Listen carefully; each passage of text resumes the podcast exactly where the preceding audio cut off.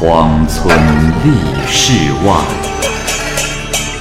孤灯笑蓬莱。雁作人间雨，旷世岂了斋。鬼怪胡银娥，休当孤望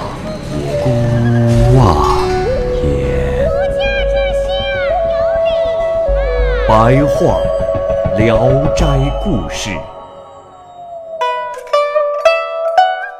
《聊斋故事》之考城隍。宋公。名涛是县里的秀才。有一天，他正卧病在床，忽然看见了一个官差拿着官府的文书，牵着一匹额上生有白毛的马前来，对他说：“啊，请先生去参加考试。”宋公问：“主考官没有来，怎么突然说要考试啊？”官差并不回答，只是一再催促他启程。宋公只好极力忍着病痛，骑上马跟他去了。沿途啊，宋公觉得所走过的道路都十分的陌生。不久呢，他们来到了一个城市，像是帝王居住的都城。一会儿，他们又进了一所官府，但见宫室十分的巍峨壮丽，大堂上坐有十几个官员。这些人呢，宋公大都不认识，只知道其中一个是死后封为壮缪王的关羽。堂下殿檐前放有书桌、坐墩儿各两个，已有一个先来的秀才坐在下手。宋公呢，挨着他坐下。书桌上放有纸和笔。一会儿，堂上飞下一张考试卷。宋公一看，上面写着八个字。一人、二人，有心无心。二位秀才写完了文章后，便将答卷呈交到殿上。宋公的文章里啊，有这样一句话：“有心为善，虽善不赏；无心为恶，虽恶不罚。”殿上各神一边传看，一边不停的称赞。于是，找宋公上殿，向他宣布说。河南缺少一个城隍，你是称职的人选。宋公这才恍然大悟，立即磕头流泪恳请说：“哦，我才疏学浅，蒙此重任，当然不敢辞谢。呃，但家中老母已七十多岁，没人赡养，请允许我将老母奉养到宋中以后，再来听从调用。”堂上一个帝王模样的人立即命令查一查宋母的寿数。一个长胡须的官员拿着一本记载寿数的本子翻阅了一遍，说：“哦，宋母阳间寿数还有九年。”各神正在犹豫不决的时候，关公说：“哎，不妨让那个姓张的秀才先代理九年官务，以后再让宋公接任。”于是，帝王模样的人对宋公说：“嗯，本应让你立即上任。现在念你有仁孝之心，给你九年假期，到时再召你上来。”接着又勉励张秀才一些话，两位秀才叩头谢恩，一起下了殿堂。张秀才握住宋公的手，一直把他送到郊外。自己介绍说是常山人，姓张，又送给他一首诗做临别留念。但是宋公啊，把诗中的大部分词句都忘记了，只记得诗中有“有花有酒春常在，无烛无灯夜自明”一句。宋公上马后便告辞而去。宋公回到家中，就好像是一场大梦中突然醒来。这时他已经死去三天了。宋母听见在棺材中有呻吟的声音，就急忙把他扶了起来。过了半天之后，他才能开口说话。宋公呢，又派人去常山打听，果然有姓张的秀才也在当天死了。过了九年，宋母真的去世了。宋公将母亲安葬完毕，自己洗澡换衣之后，躺在棺材里从容而死。宋公的岳父家在城中的西门里。这天，他看见宋公骑着装饰华美的骏马，身后跟随着许多车马仆役，进了堂内，向他长长一拜之后，便离去了。全家人都很惊疑，不知道啊，宋公已经成了神人。宋公的岳父又派人跑到宋公的家乡去打听，这才知道宋公早已死去。宋公曾写有自己的小传，可惜经过战乱没有保存下来。这里记述的只是一个大略情况而已。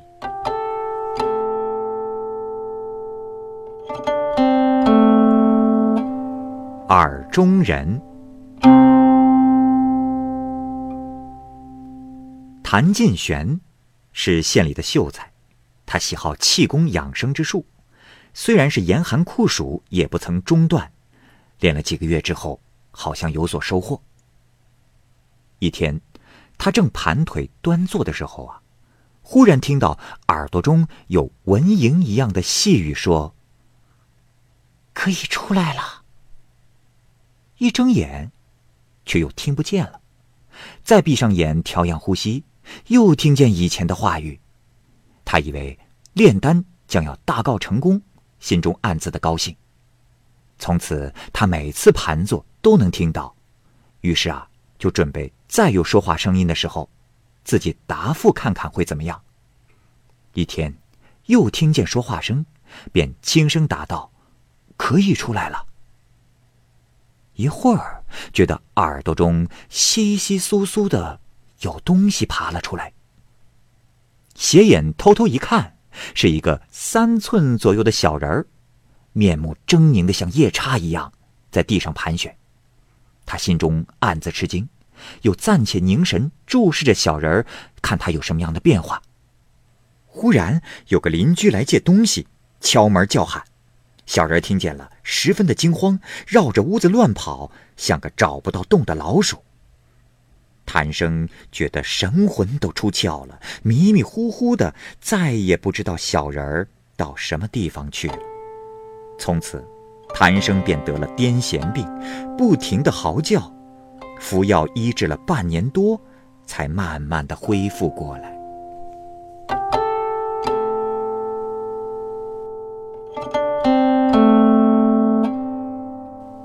喷水。莱阳人宋玉书先生做某部属官的时候，租住的宅子很偏僻。一夜，两个婢女陪着宋母住厅上，忽然听见啊，院子里有噗噗的声响，好像是裁缝往衣服上喷水。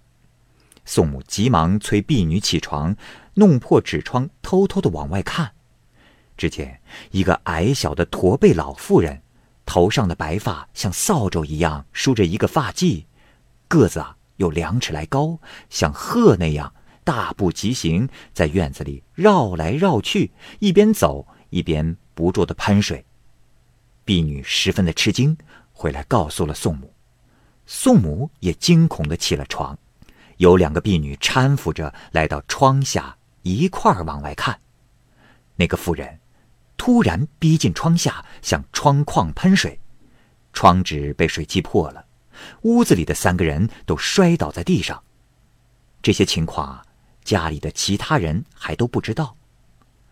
天渐渐亮了，家人集合在一起敲门，却无人答应，这才惊慌起来。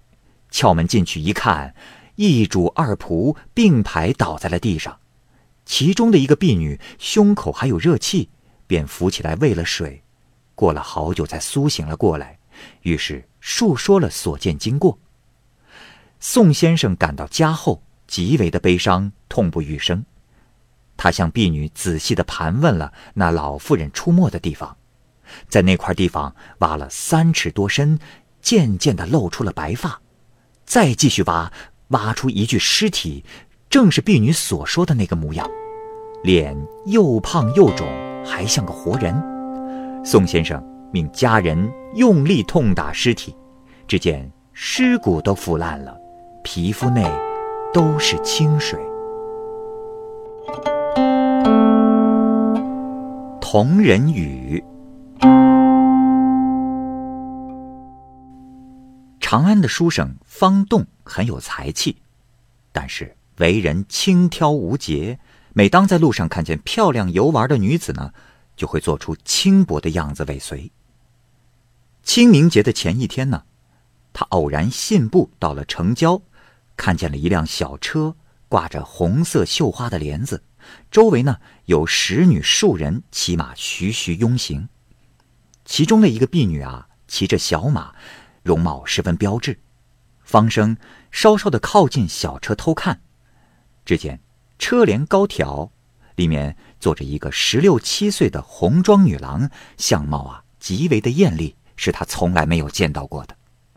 方生只觉得眼花缭乱，神魂出窍，便迷恋不舍的追看。一会儿前，一会儿后，跟着跑了好几里路。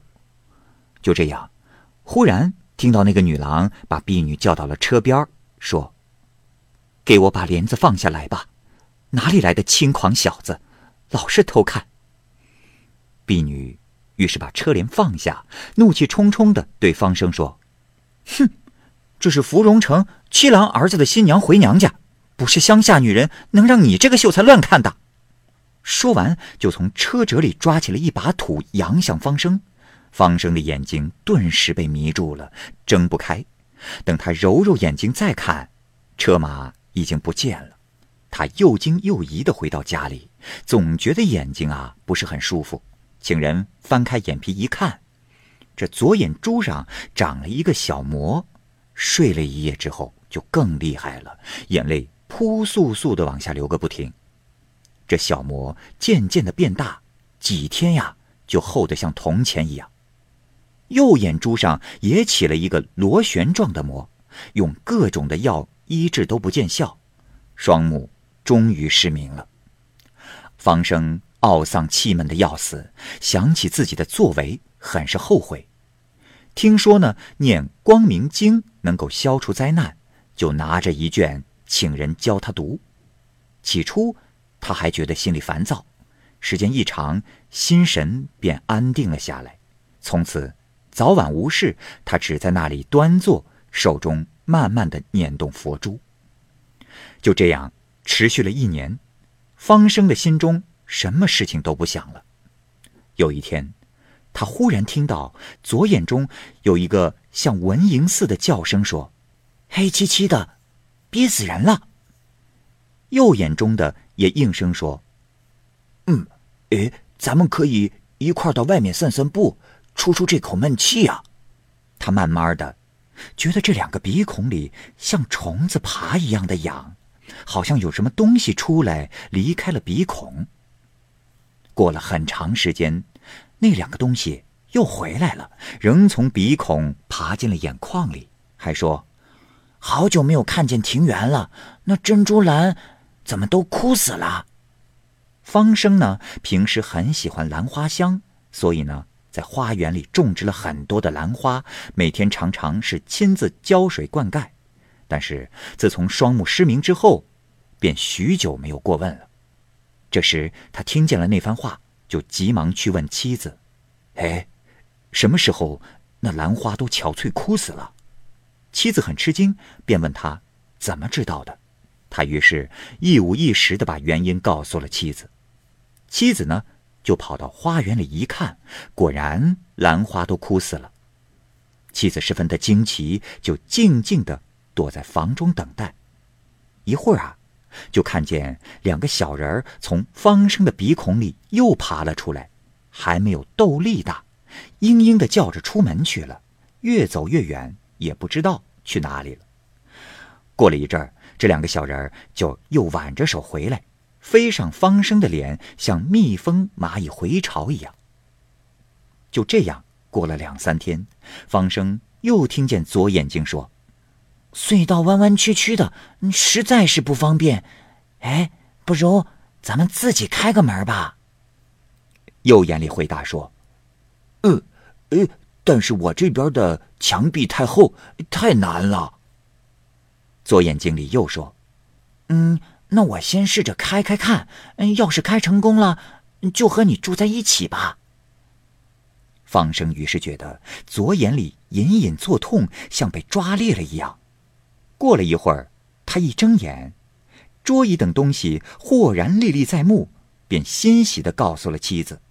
妻子仔细一看，他的左眼的后膜上破了一个小洞，黑眼球一闪一闪的，才露出了半个花椒粒那么大。过了一夜，左眼的后膜全部消失了。仔细一观察，竟有两个同人，而右眼的螺旋膜仍旧像以前那样。他这才知道，两个同人合住在一个眼眶里了。方生虽然一只眼睛瞎了，但比有两只眼睛的人更看得清楚。从此愈发的注意自我检点约束，乡中的人都称颂他端正的品行。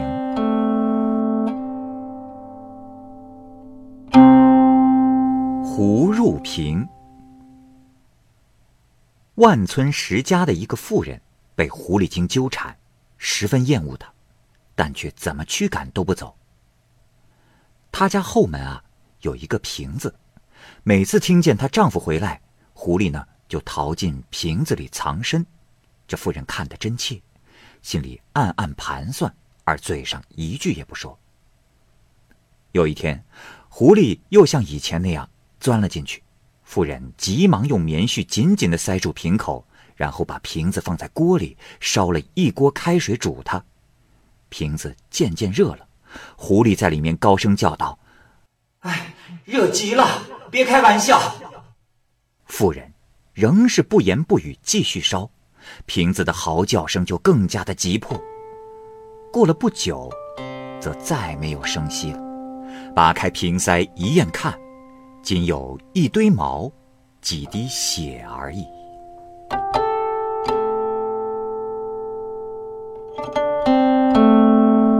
蛇皮，王仆令的仆人啊，叫做吕凤宁，有吃蛇的嗜好。每当他得到小蛇，就整个吞下去，像啃葱一样；遇见大蛇呢，便用刀切成一寸一寸的。然后呢，用手捧着吃，嚼得咯吱咯吱响，血水沾满嘴边。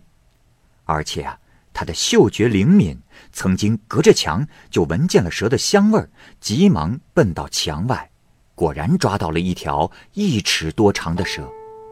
当时身上没有带刀，便先咬吃蛇头，只见蛇的尾巴还在他的嘴边蜿蜒扭曲。